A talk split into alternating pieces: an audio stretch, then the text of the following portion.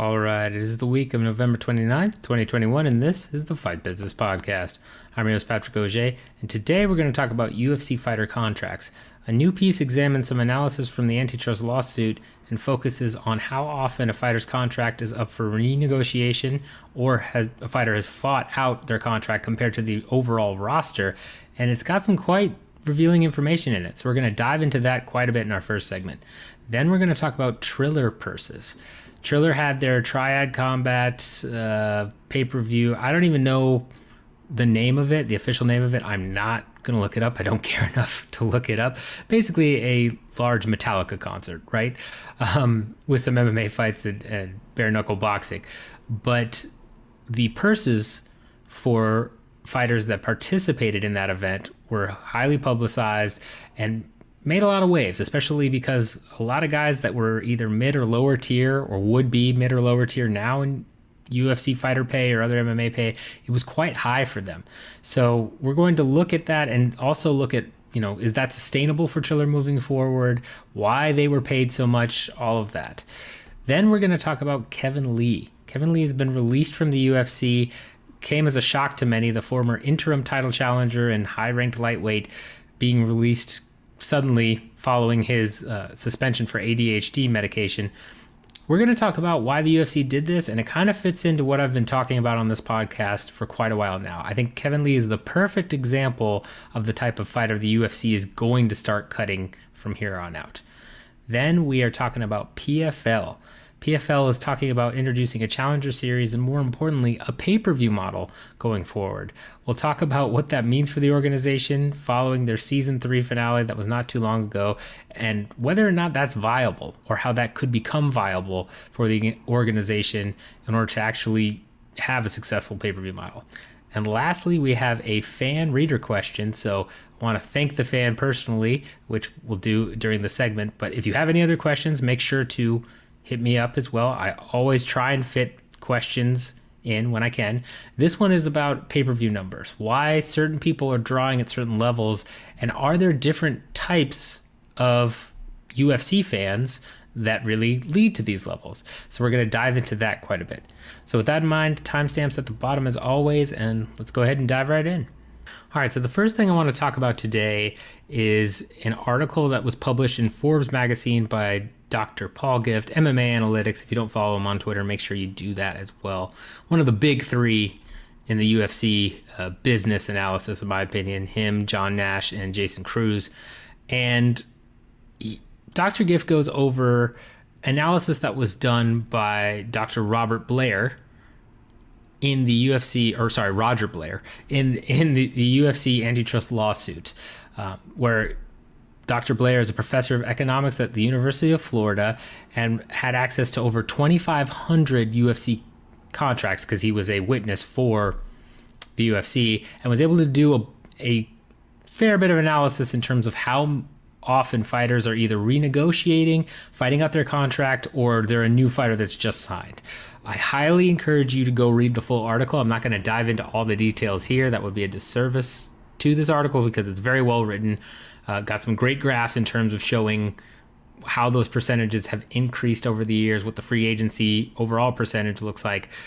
But some big takeaways that we're going to take a look at here is, and I quote, according to Blair, free agents made up between 31.7 and 49.5% of the UFC roster in any given year, with the average coming in at 41.5%.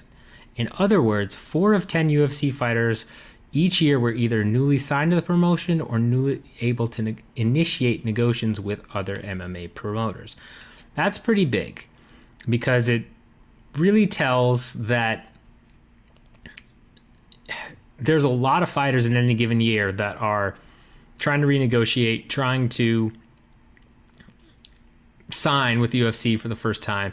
It's a huge amount of the roster, 50%. Uh, Blair also categorized that fighters who renegotiated their contracts during a year, uh, which tended to be smaller, ranged from 22.6 to 37.8%. So essentially, three of 10 UFC fighters agreed to start a new contract each calendar year. Um, they also go into you know, that this isn't double counting in some instances, or he believes it isn't double counting. Again, highly encourage you to read the article itself. It's over at Forbes. Um, it is titled expert analysis most ufc fighters change contract status every year. And that's really the, the takeaway from this is that you're looking at a, a large number of fighters who every year their contract status changes in some form or fashion. Some they f- fight out their contract some they renegotiate some are just signing. But it really highlights that when we talk about you know, the antitrust lawsuit and fighters getting locked into long contracts, there's always been an emphasis on bigger stars and bigger names, right? Um, so if you're a Jorge Masvidal after the Ben Askren flying knee or after beating Nate Diaz, if you're a Conor McGregor after, you know, I don't know which fight really sent him over the edge. Maybe Dennis Siver, uh, Siver I, I don't know. There's that, that's a tougher one to think about. But if, if, you're one of these bigger name fighters that has got a name, Nate Diaz after he beat Conor McGregor, you're usually locked in or signed up for more fights and locked into that contract. But if you're not, or if you're not ranked, right, in the top 15, you generally are able to renegotiate much quicker. Now, these numbers go from 2008 to 2014, where this analysis was done I think it's probably a safe bet to think that these numbers have only gone up in terms of renegotiation. Um, and the reason why is because, again, you've got so many people coming in off of contender series contracts. And if they make a name for themselves quickly, right? If they're an Adrian Yanez, if they're a uh, Terrence McKinney, although he last, lost his last one, but, you know, um, if, if you're some of these up and coming young guys where you're really doing well quickly, you're probably going to renegotiate your contract and be put in for a bump in pay as well as a little bit longer stay. Because if you get hot, right? If you are an Adrian Yanez who then just takes off, Sean O'Malley is a great example of this. Newer prospect from Contender Series that has blown up in popularity. Um, if you become one of those guys, they want to lock you in for longer because obviously you're bringing in more people. You, you've got a bigger connection with the fan base. You probably have a bigger casual fan connection. So with the contender series being there, and and a lot of guys coming up and getting one or two chances, right, um, or from looking for a fight, I feel like it's it's more common now than back in 2014 that if you're a newly signed fighter, you're going to renegotiate your contract in a 12 month period. Because you'll probably have fought, you'll definitely have fought at least once, probably have fought twice. And depending on how those fights have gone, you're probably looking to re up and renegotiate, depending on what the UFC sees in you, right? Um, there have been some great fighters or some people that I think are, are huge on the regional scene that had tough stints in the UFC where they're gone after two losses, right? Uh, Derrick Krantz, older guy, but, you know, a long time vet on the regional scene, ends up getting signed off of a looking for a fight series down here in Texas that I attended. And then his first fight was a short notice against Song Yadong, I believe. And then the second one, I forget the second person he fought. He had a full camp for that one, but it was it was a rough, rough opponent as well. And and you know he gets beaten and he's gone. He's cut. Um, that that's not uncommon. We forget there are so many fighters, right? Like 600 ish at any given time. There are so many fighters that come up through contender series or through looking for a fight that get a couple of chances, and if they fail, they're gone it would make sense that if you get a couple guys that win quickly, they're probably going to get signed for an extension before they hit free agency because if you had a I don't know, Cheyanne Buys, right? They pushed her very hard with JP Buys and with Cheyanne, if you had her win all her fights, if she doesn't lose to Ruiz, Um, and she's kind of got that marketing behind her and everything. She wins a couple fights. They don't want her to become a free agent and then negotiate a higher pay rate with someone like Bellator that then they're forced to match and really take a gamble with, right? Um, or if they really want her, they've got that you know clause where they can match any offer in, in a if if Bellator makes her a higher offer than she's getting paid in the UFC, the UFC would have the right to match to keep her. They don't want to deal with that. They'd much rather before she's done with her contract renegotiate sign up and most of these contracts again are probably three fights maybe four but i'm thinking closer to three i, I don't know for sure it would make sense based on what we've seen so you know with how active fighters are especially newer fighters that are out there trying to prove themselves trying to do things uh lupita godinez right? Great example there. Uh i mean with how active fighters are it really makes sense that in a 12 month period at any given time, fighters are, are, renegotiating, and a large percentage of fighters are renegotiating. Because you got those guys, but then you've also got you know veterans who've been around a little bit longer or who are taking maybe two fights a year, and it just happens to be the year that they're you know third and fourth fighter happening, and even some of the longer guys, if you're ranked up in the top five. Again, if you've got two or three fights in your contract left, but you're knocking at the door of a title shot, they probably want to renegotiate before you get the title shot so that it's easier for them to keep you for longer. So that you don't, you know, you're not a, in a Kevin Lee situation, which we'll talk about here, where you challenge for the belt and then you're a free agent. If you lose, and you're like, nah, I'm gone. I'm going to go over to Bellator. I'm going to go do this. They don't like that. They want to keep the high rank guys around. Right? So it's not shocking, but it, it does give you some insight that not all fighter contracts are locked in for huge amounts of time. And the fact that there's renegotiation or there's this large percent of fighters, right? Like basically seven out of 10 fighters at any given time in a year are dealing with contract negotiations. It speaks to some of the fluidity we see with cuts, to a lot of the announcements about who you consider pro- not necessarily like hot prospects like O'Malley, but bright prospects re-signing new deals pretty quickly, um, or names that maybe we haven't heard from for a while, but they have a big fight, and then all of a sudden they sign a new deal. It, it makes sense that that's happening, given everything going on with, you know, the the organization at this point, I guess. So keep that in mind when we talk about fighters getting locked into longer contracted fights, it's usually ranked top 15 and or or champions obviously. And it's it's still for those upper echelon guys more than anyone.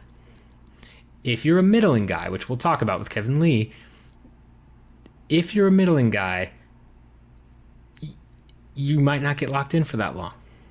Or you might get cut for other reasons. Because you could be signed to seven fights. If you lose three in a row, they might cut you anyway. Remember, it's a one way street. The UFC can say, for a lot of different reasons, like, yeah, we signed you for five, five, six fights, but you know what? You're not performing. We're going to cut you. And that's that's what they want. They want the leverage there. That all of a sudden, if you know we signed you for eight fights, you were going to be the next Conor McGregor and then you just drop the ball and lose three or four in a row, we can cut our losses. We don't have to keep paying you to just get beat up. Right? It, it's a it's a power move. They have all of the leverage. So important to note when we're talking about longer contracts again, it's the high guys, the bigger names, and that it is still a one way street. It doesn't protect the fighters if they have longer contracts.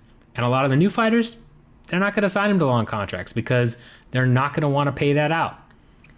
They don't want somebody who's super boring that they've signed, who they think there is a big prospect, and then they're super boring and they keep winning. They don't want them signed for long contracts where they have to keep them. If, if they don't like them, they may cut them anyway. We've seen that happen where fighters have gone out on a win because their contract just ended. UFC wants that option It, it really gives them more power to have shorter contracts up front and longer as they get closer to a title shot. And I don't see that changing anytime soon. So again, great article. Go read it. It's important stuff. And yeah, just just keep that in mind when we talk about fighter contract length because people always focus on, you know, locked in for that amount of time. It's important to recognize which fighters we're talking about. All right, next thing I want to talk about is Triller Triad Combat purses. And yes, I guess that is the official name Triad Combat, at least for what I'm seeing, uh, simply because, you know, I mean, I had to look it up for the purse information. So I apologize at the beginning. I made it sound like I wasn't going to look it up, but, but I kind of had to. So we've got some reported purses for Triller Triad Combat. We have a lot of fighters saying they made more money. You know, it's their biggest payday ever, right? Frank Mir, I believe, said biggest payday he's ever got. Um, a, a number that we have, right? Important to keep in mind that athletic commissions don't disclose these purses anymore, so we don't know it from an objective source of truth. But you know, according to Mike Perry's manager, Malki Kawa, he came out and said Perry's pay was over 250k. Now, I, I that's tough for me to I don't know. Tough for me to to believe that he was paid that much more than 250k, but even the fact that 250k was the number that was revealed for Mike Perry, right? That that's the ballpark number. We've talked a lot about salaries and pay-per-view buys. Last week we talked about how you can't trust UFC salaries reviewed. I don't necessarily trust these salaries, especially when a manager's saying he got paid more. All this like, yeah, maybe. Um, you know, it's hard to believe these for sure, but if that ballpark figure is even kind of correct, right? Let's say it's even half. Let's say you got 125,000. That's still so much more money than what he was getting in the UFC, right? That's that's much more money than he was making in the UFC probably. And I mean, he had fought in the UFC for a while. He was probably in that kind of middle range where maybe if he wins, he could be getting looking at a, a 120, 160k type thing in 80 and 80. But for just a straight purse in a sport where he's not competed, and the fact that he's drawing that now compared to where he's left the UFC, so he would probably be fighting, you know, maybe in Bellator or maybe in just regular BKFC. Um, on a regular BKFC show, right? I mean, that's a huge amount of money. I feel that, given what I know about Triller's spending habits, which is is albeit very little, but what I've heard and what I do know wouldn't shock me if he was paid 250k. Right? If you look at their you know, one of the first ever Triller events where they did Jake Paul versus Askren, and you had so many celebrities, you had musical groups, you had all this crazy stuff going on. Triller loves throwing money at, at people for the spectacle. And they have big backing behind them, right? You can look at their events and just see who who they're able to get from a celebrity standpoint, who they're able to book from various, you know, promoter standpoints. I I mean that it, it it's they have the money to spend on people like this. Now, is it wise to spend that much money on Mike Perry? That's a different story, right?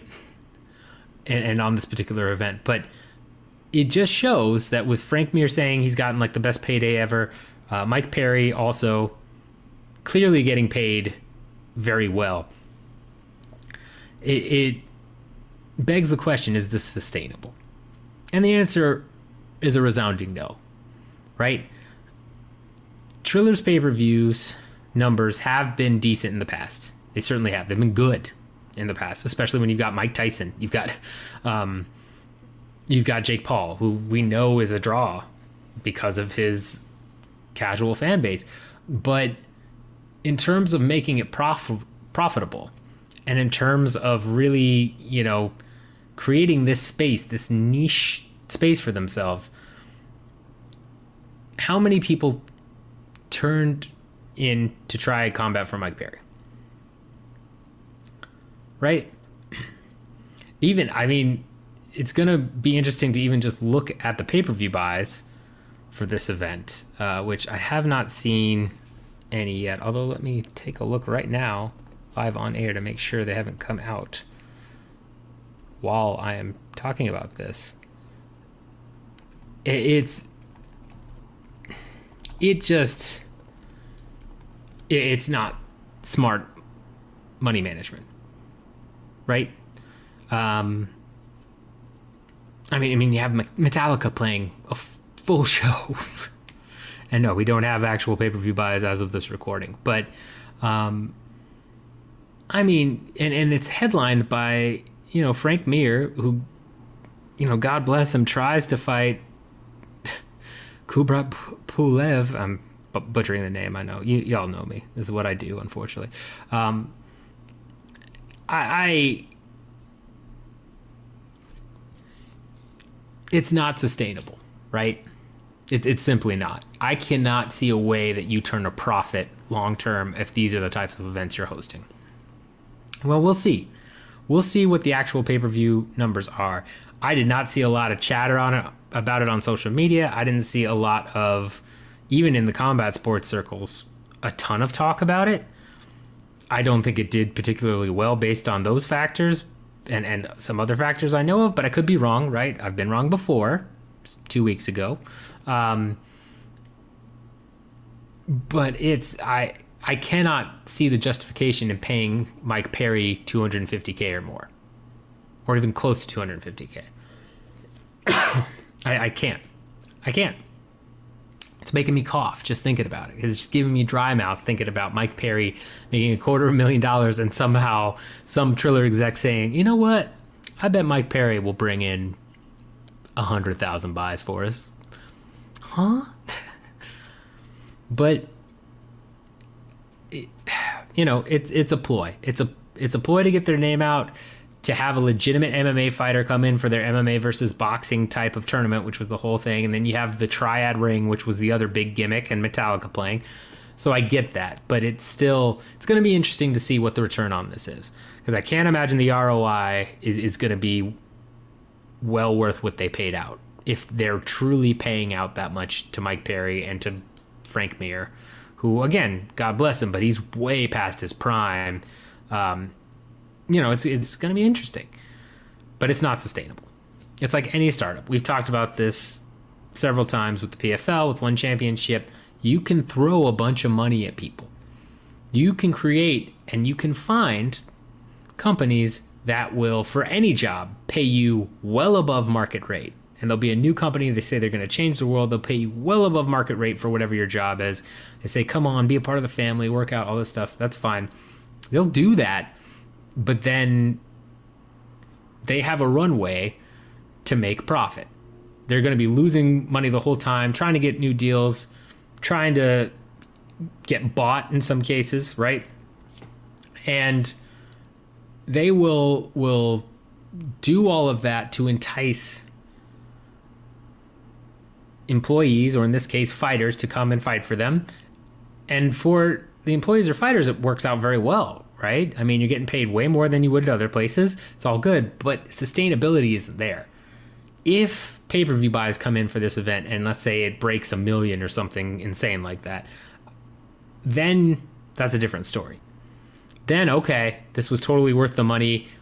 I'm sure they would still taper it down. I don't believe you're paying Mike Perry 250k every time. It's one of their first events, especially their first event with a triad ring or whatever. So you you don't keep that pay up. But that's that's part of the early adoption benefits for fighters.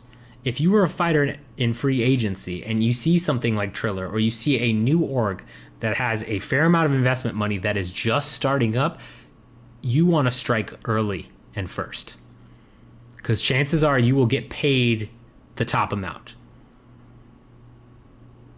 And then they'll taper it down because they'll need to taper down costs, all of that as well. But you'll get paid very well for whatever you're doing. Right? If you are Anthony Pettis and you're in season one of the PFL, probably a less competitive field than season three. Same with Rory, same and any of the UFC guys that came over, right? Brendan Loughnane, you, you you're probably not always right, but you're probably in a less competitive field, and you could probably go farther and make more money if you're in season one of PFL than if you are in season three, because now they have better names. That's part of the reason they signed these UFC vets, and and that they're signing more name value guys. Same happens with most things, most startups and most promotions. If you get in early if you are employee number 10 in a startup and you get equity and you get stock options and you know you're probably as the company grows you're probably then getting a bigger title you're doing all these things. It makes a big difference. It does. Early adoption for fighters for new orgs that's pounce on it immediately. If you're not going to the UFC and you're not trying to get the belt and make that pay-per-view money and all of that or you're not a big name that somebody like Bellator is going to pay you a ton of money for, look for things like this the Triller Triad Combat. Because if Mike Perry got paid 250K, think about what Anthony Pettis would get paid. Think about what, you know, former champions or guys who have kind of fallen from grace. Um, Cerrone, Donald Cerrone, great example of this, right? If his contract was up and he was done with the UFC, and he still wanted to fight, think about how much they're paying for Cowboy to go do triad combat. Right? But it's, it's not sustainable long term.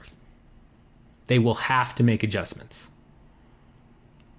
Because even if it sells a ton of pay per view, breaks pay per view records, somebody's going to figure out they're overpaying cost wise and eventually taper it down. That's what Endeavor did with the UFC. They came in and they said, you know what? We're paying these fighters too much. Let's go ahead and bring it down. Let's cap it at 20%.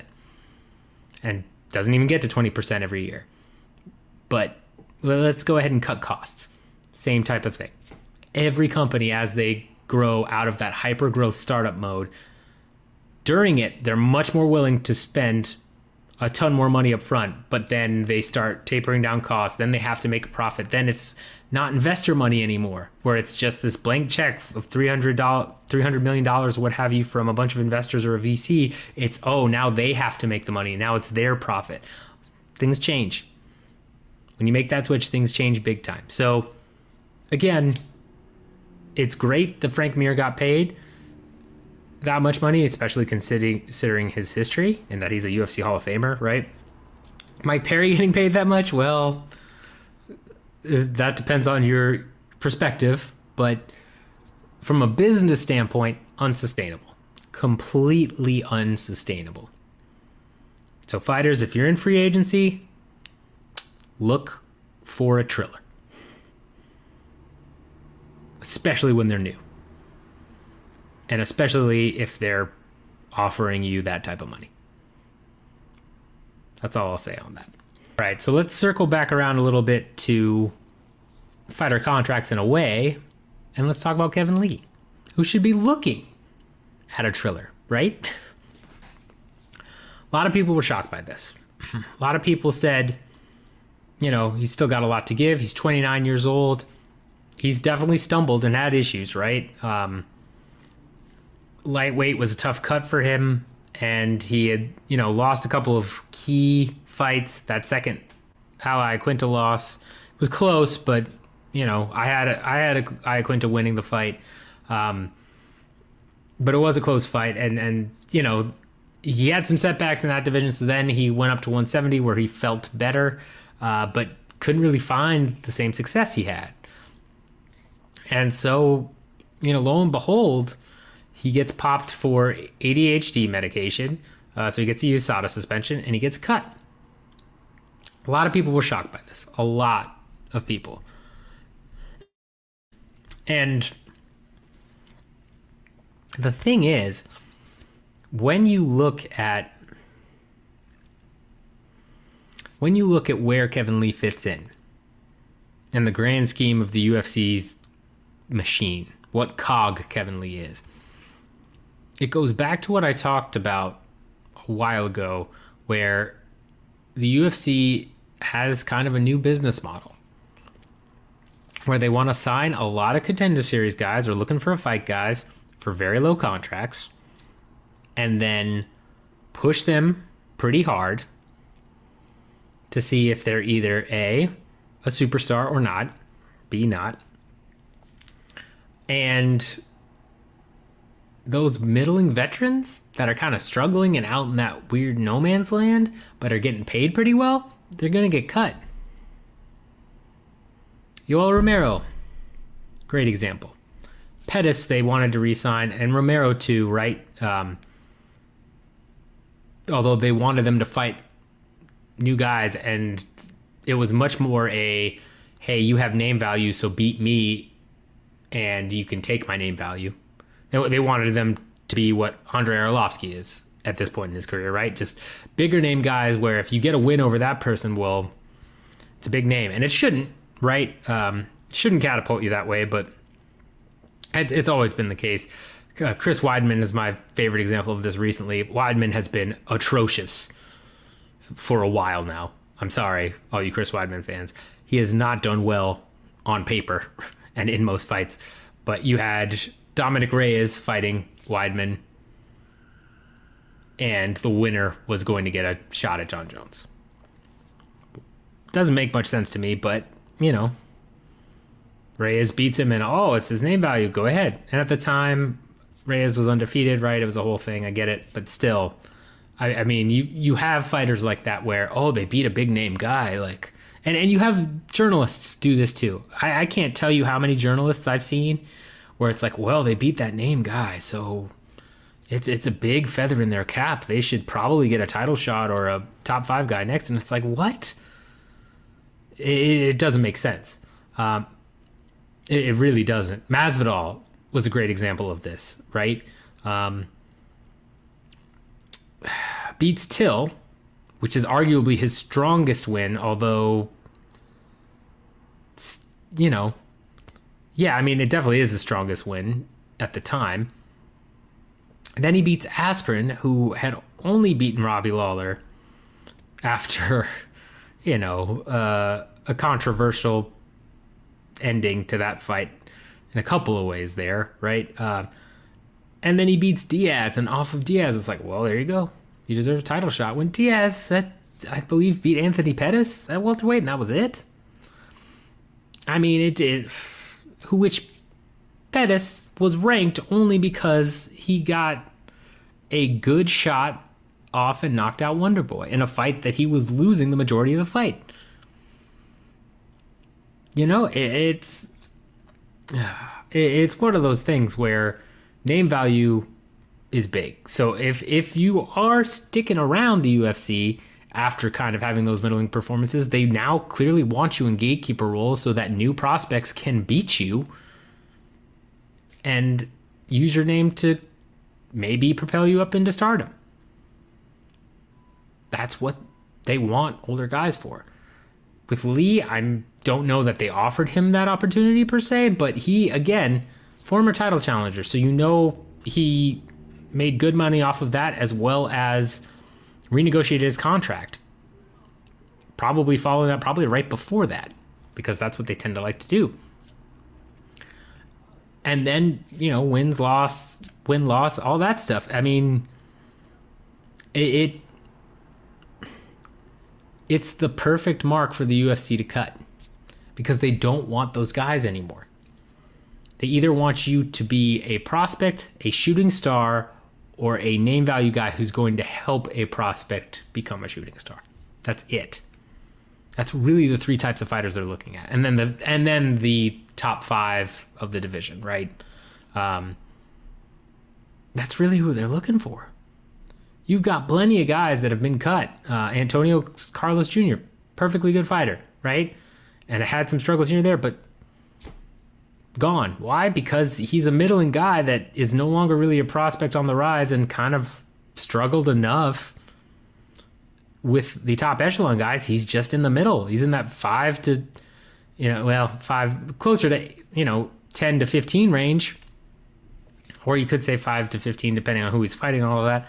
And, and he's not going anywhere. They don't want to hold on to paying fighters like that, especially because those fighters are getting more, sometimes several times more than brand new prospects off of contender series on the 12K 12K. So I see Kevin Lee's release as kind of inevitable. I think he's the first of many. And really, let, let me rephrase that. He's the first bigger name of many. They've been doing this for a while. We know that. Go go back and look at recent releases and ignore the names like Romero and Pettis, who really fought out his contract rather than got released. But ignore those bigger names and look at some of the other names there. And you'll find a lot of guys that weren't necessarily bad, but just were kind of name value within hardcore fans and, and not doing much. We're kind of stuck between like, yeah, I can beat you know, 10 through 15, but I can't beat 1 through 8. Here I am. They don't want those guys. It's a lot of money to pay somebody to be a mid level gatekeeper. That's not who they want. They want you, if you're ranked, to be, you know, grinding to go up, or if you go down, to bounce back in a big way but you only get so many chances. Part of the cost cutting measures by the UFC, part of the reason to keep fighter costs down below 20%. Look at the fight nights lately. People complain about the fights. We talked about it before. So many cards full of contender series of lower level guys. That keeps the cost down quite a bit. And with the profits they're posting, it's going to stay that way. So Kevin Lee is the first big name. He will not be the last in this type of situation. I guarantee it. Also, wouldn't be shocked if there's something to do where if you have a USADA suspension, it's easier to to cut someone, right? Depending on how the contract's written. Don't know that that's necessarily true, but I kind of feel like it is based on what we've seen a couple of times. Um, but yeah, I mean, I mean, it sucks. Kevin Lee will still have a lot of potential in other organizations, but it's you know his his advice to new fighters was cherry pick your fights. Couldn't agree more. It's what he's echoed. It's what Sean O'Malley's echoed. Right? Cherry pick your fights, because if you lose too many times and you be, get this perception of okay he's good but he's never going to be a true contender anymore or he's not a big enough name that we expect him to bounce back in a big way, they'll cut you. Kevin Lee is 29. He's very young in terms of overall career. He could easily have a Charles Oliveira type run, right? Where he kind of reinvents himself and then goes on a massive run, wins the belt. That's what Oliveira did. Go look at Charles Oliveira's record. He was viewed as kind of a middling gatekeeper guy for a long time. And then he went on the crazy run, won it all. Kevin Lee could have easily done that, especially with the skill set he has. If he could have figured out, you know, especially if he moves down to 155 and figures out a good way to get to 155. But even at 170, if he figures out a skill set in the way where he can, you know, really make everything click, he's got the tools. But he was just struggling and probably being paid too much to struggle in that position. That's what happens. It's how it goes.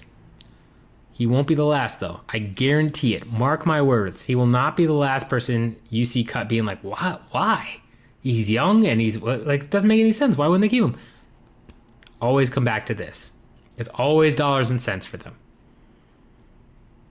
It didn't always used to be just that.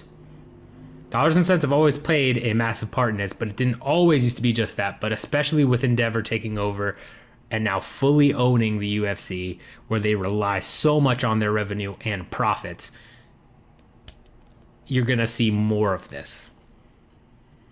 Going to see a lot more. You know what? I really like the kid on Contender Series. He had hard fought battle. You know what? Let's go ahead and give him a contract. And almost everybody gets a contract on Contender Series. And then three weeks later, eight people released. And wait, who's that on the list? Going to be a lot more of those moments coming down the line. So just just bracing you because it's it's going to happen.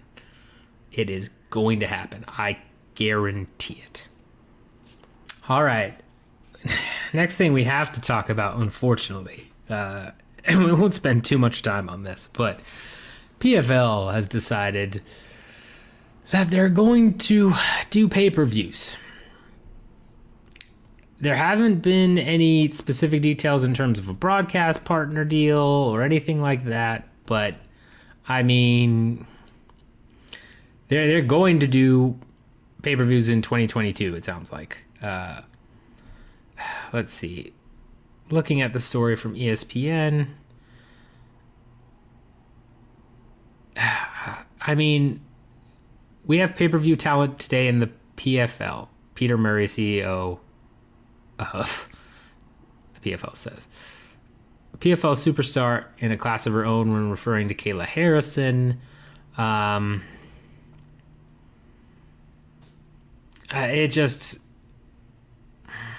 you know and, and it's not confirmed where they're like we are for sure doing pay-per-views all of that it sounds like it, it's you know it, it i don't know. You get the impression reading the article and in the interview that they're going to do pay-per-views in 2022 or at least 2023 um, it, it, it's it's one of those things where let's say let's say they do that let's say they make the finale a pay-per-view because with their season they either have to put on a mega event where they hire some people in um, and get some like new blood like similar to how they signed Pettis and MacDonald and other people, uh, Brendan Loughnane, outside of the actual season. And so they had them fight kind of lower level guys or had kind of showcase fights. They either signed enough of those people to get together a pay per view caliber card, or they do something like make the final, the finale of the season, a pay per view. Either way, it's you look at the ratings, and we've talked about the ratings for the PFL, especially last season, and it just doesn't make sense here. The only the only thing that I can think of is that this is a an angle, right, where he doesn't fully commit to doing pay per views. He says we have pay per view caliber talent.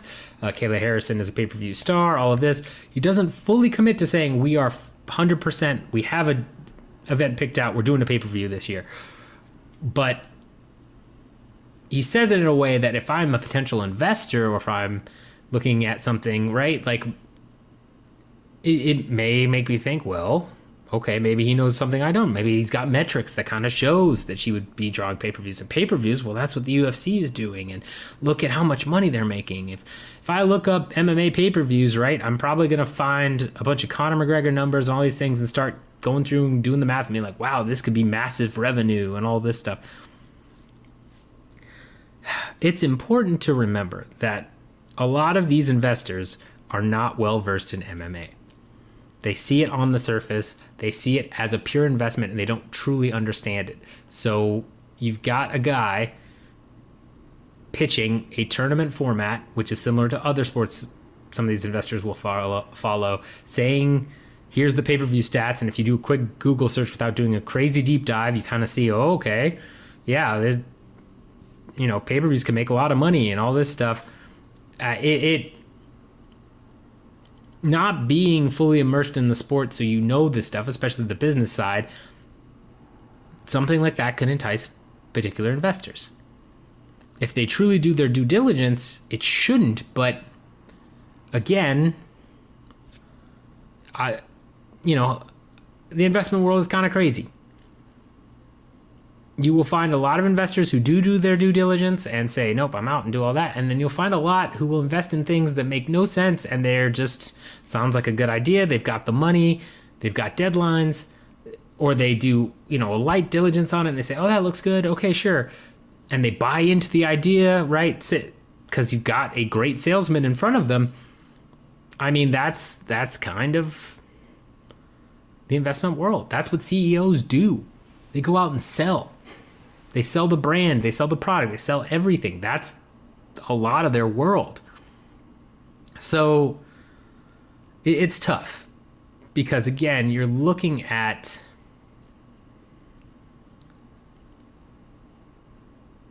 Either either that as a scenario, or the PFL really thinks that they can do PFLs or sorry PFLs pay per view successfully, and maybe they just truly believe like you know okay, our ratings aren't that great, but cable's dying, which it kind of is, and, and they have access to ESPN Plus numbers, right? So that might be higher. So maybe they're looking at it like we just need to get behind the pay per view wall. Like, well, maybe. I don't know. From an outside perspective, it seems crazy, right?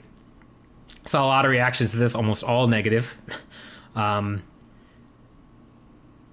and, and it's just tough. It, it's tough to see where this is viable the only way I can see a pay per view working for the PFL where they actually sell a significant number are with a bunch of caveats. One, it's got to be way less than the UFC, right? It's got to be a $20 pay per view, like a Rizin style uh, pay per view price.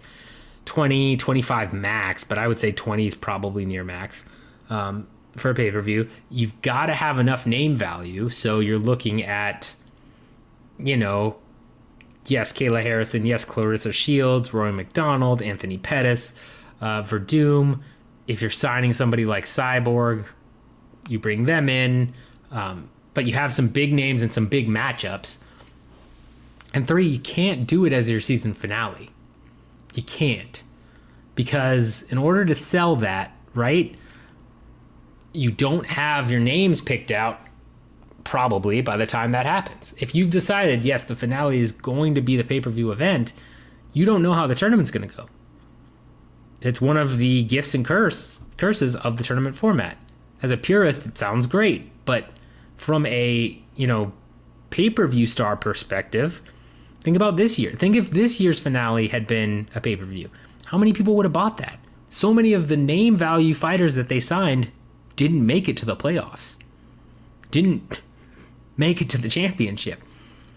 So it, it doesn't make sense for you to do the finale again, unless you're going to add a bunch of showcase fights to the finale as well. You could do that.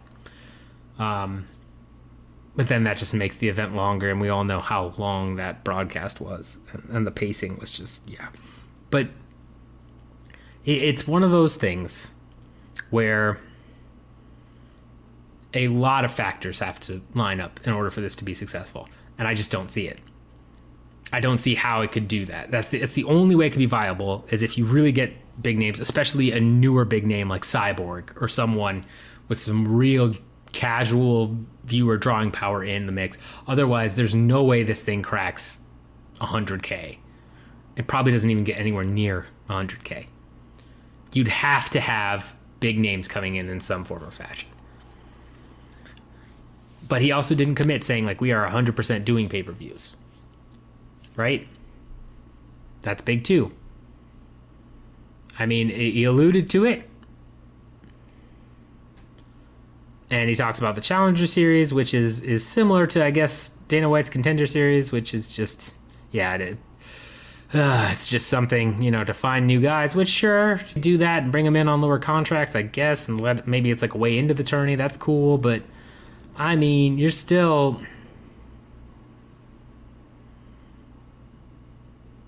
You know, it says, and in this article, I'm looking again, you know, plans to schedule standalone pay events outside of season format with the hopes of attracting game changing talent needle movers who want to come fight under the PFL banner on our pay per view platform. I mean, that certainly sounds without saying we are doing pay per view events 100% next year.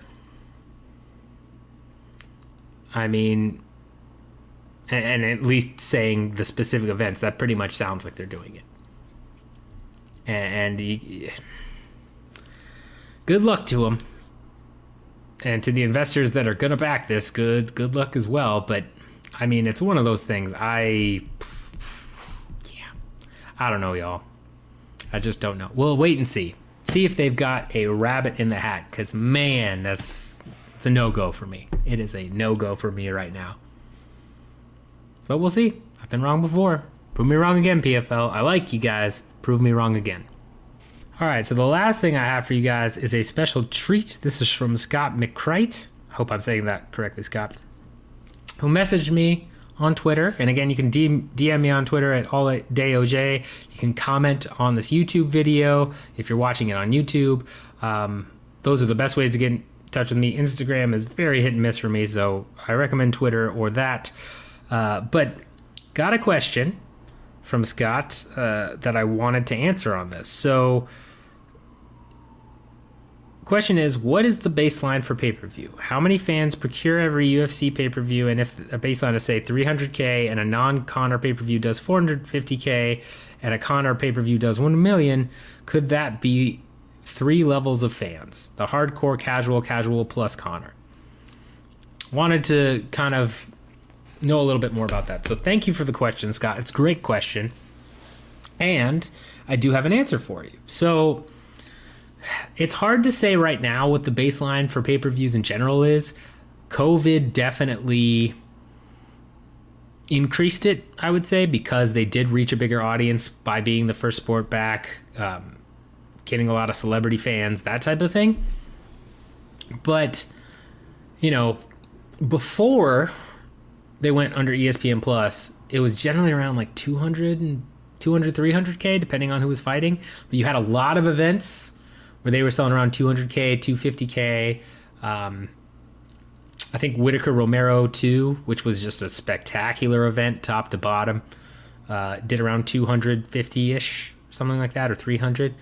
You know, it was that range. Uh, and then you'd get the occasional super fight; it would bump it up. Um, you had, you know, various super fights. I think DC Stipe did 400k ish, right? Or near 500k. So you get that, and then you had the draws, which of course Conor, million plus, Ronda million plus, Jon Jones 800k, that type of thing. Then you moved under the ESPN Plus model, and for a while it was much lower than before because you had to go through a single platform. So you know, very first one was UFC 235, I believe, or 236. Forget which one, but it was it was the number I don't remember, but it was Adesanya Gastelum and Poirier Holloway, right? Those were the two main and co-main. That did like 65k or something, which is crazy when you think about those four being in the main and co-main. But it was again that adjustment from hey, I'm going to buy this on my TV. I see ads for it on my TV. I'm going to go ahead and click it, buy, it's all good. To, oh, now I've got to buy an ESPN Plus subscription. I have to log into that and then pay the pay per view. Uh, you had a lot of people who were kind of old school fans, been around, older fans, right? Who didn't have great internet. They had cable, so they could, you know, easily buy it through that, but they didn't have great internet connections. So they didn't want to deal with it. You had a very clunky ESPN Plus, which is still still clunky, but especially starting out was just a mess.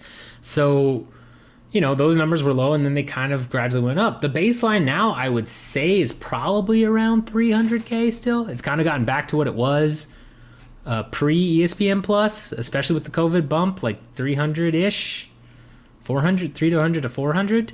Um, you've also got a lot more people that draw in um, more divisions, I would say, right? You've got Usman now being kind of a proven draw. You've got Izzy in middleweight. You've uh, you did have Khabib, and you still have Conor, right? Um, drawing in lightweight. My guess is Dustin will draw when he fights against Oliveira. Um, you know, you, you've got a bigger base uh, of stars and, and a bigger base of fans, especially with the COVID bump. So I would say three to 400 right now, 300 probably being the good estimate for what the, semi baseline is. You still have bad events, right? Um, Nunes, her last headline pay per view was like under 100k or near under 100k or 120 something like that. Not great. She's not a not a great pay per view draw for whatever reason. Um, you have those scenarios, but it's generally 250, 300. I would say. I'll say 300 is the base. Let's just go with that. Um, so then you talk about different levels of fans and tiers. It, it's interesting because Lawrence Epstein UFC COO, said in an interview a while back during the pandemic that they've got a ton of metrics and they actually segment fans into seven different categories at least. So, what you're talking about, Scott, with the casual, uh, hardcore, casual plus, it really, in the UFC's mind, is chopped up into far more granular than that, where it's like probably purely casual, never really bought a pay per view other than once or twice, you know, in their life. Um, you've got the people that maybe buy a pay per view every year. The, you know, I'll buy a pay per view if a particular fighter is on. Uh, the, you know, I will buy a pay per view every now and then if I like enough fighters on the card. Uh, the hardcores of hardcore. I'm buying the pay per view. Doesn't matter who you're putting on there. Let's let's go. Let's do it. The I'm pretty hardcore, except when you give me an absolute garbage pay per view, and then I'm just not paying for it. You know that I don't, and I don't know that those are the actual segments, but that's the view the UFC is looking at it through. Is at least seven different tiers of fan. And if you ever bought a pay per view, occasionally they'll send out a survey and I've received some. I'm sure some of you have received some where they say like, you know, how often do you watch? Do you watch fight nights? Do you, how likely would you be willing to buy a pay per view at a particular price? They do these surveys to kind of create and mark those tiers and put people into those customer segments, and then they market towards those customer segments. They find what fighters draw and, and will get especially the more casual customer segments to pony up and pay money to watch them fight and they push them with marketing. That's how they allocate their marketing money. So it's much more granular than that. You have the right idea with what you were talking about, Scott, but it's and I feel like a lot of people don't know this. It's it's much more granular in the UFC's mind. They really take a look at a bunch of different numbers. Dana White alluded to this as well during an interview where he talked about Chase Hooper's numbers, right? He said, you know, Chase Hooper's fight on the contender series that had so many views, like the most views we ever had. That's why he's gotten part of the push. They look at a ton of data. They are big on data aggregation to then make decisions. They take it all up, analyze it, and then say, you know what, this is what we're seeing here. We're going to push this. We're, this is what we're seeing here. They're they're a firm that follows the belief that big data should drive your decisions. They definitely are. So it's a great question. The interesting part is that in general, you don't have too many stars that hit that middle ground. They either tend to be a Conor or Adesanya type, right? Or they take Conor's type of, of shine, um, similar to what Diaz did and then Masvidal did to him and Usman. They either do that or they're they're maybe drawing for a super fight.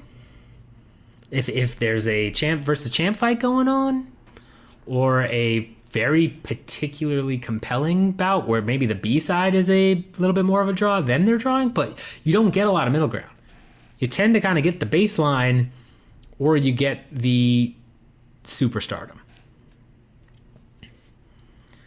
Usman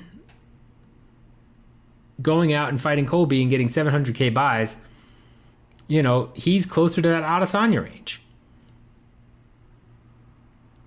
Jones uh, at one point fought Anthony Smith, and I think they pinned it around 550k buys. Like he's kind of the middle range, right? I would say Adesanya right now is your biggest consistent draw, outside of McGregor, who doesn't fight enough except for this past year.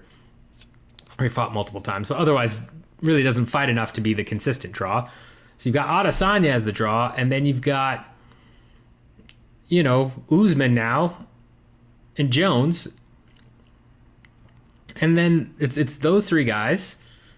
Conor way out here when he does fight. Maybe Dustin joins those three guys in terms of where they are. And then it's generally like 300 or lower. It's interesting. It's very, very interesting. But they definitely look at even more customer segments than that. And they're trying to get more people that will raise their base. I think that's part of maybe why the base pay-per-view has risen as well. They've they've definitely looked at how fighters are attracting those middle customer segments who are kind of semi casual or might be interested for the right fighter, and they found ways to target them and make them more consistent pay per view buys. I, I, think that's a big part of their strategy. That's where they want to go. If they're actually hitting their their ROI on that or not through marketing and other services, I'm not sure.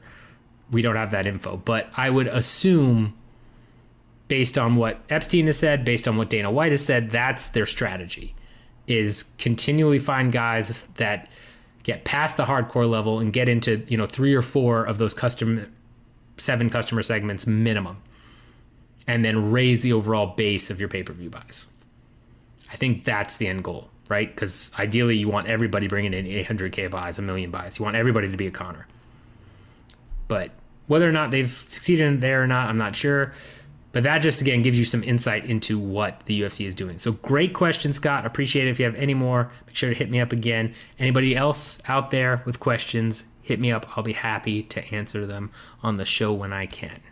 All right, everybody. Well, that wraps up another episode of the Fight Business Podcast. Thank you so much for listening, watching, whatever you're doing. If you're on YouTube, make sure you hit that like, subscribe, bell notification, drop some comments if you have any questions. Let me know how you feel about these topics. What are your thoughts on Triller's purses, especially Kevin Lee getting released, all that fun stuff? Let me know. If you're on Anchor, Spotify, uh, Apple Podcasts, what have you, appreciate you guys listening. Feel free to drop me a line if you have questions or anything at any time. With that in mind, we will be back next week. Uh, episode will probably be released a little bit earlier next week. I will keep you up to date on that as, as soon as I know more. Again, check Twitter for updates there. But with that in mind, thank you so much for listening. Appreciate you guys supporting this. And until next time, get money.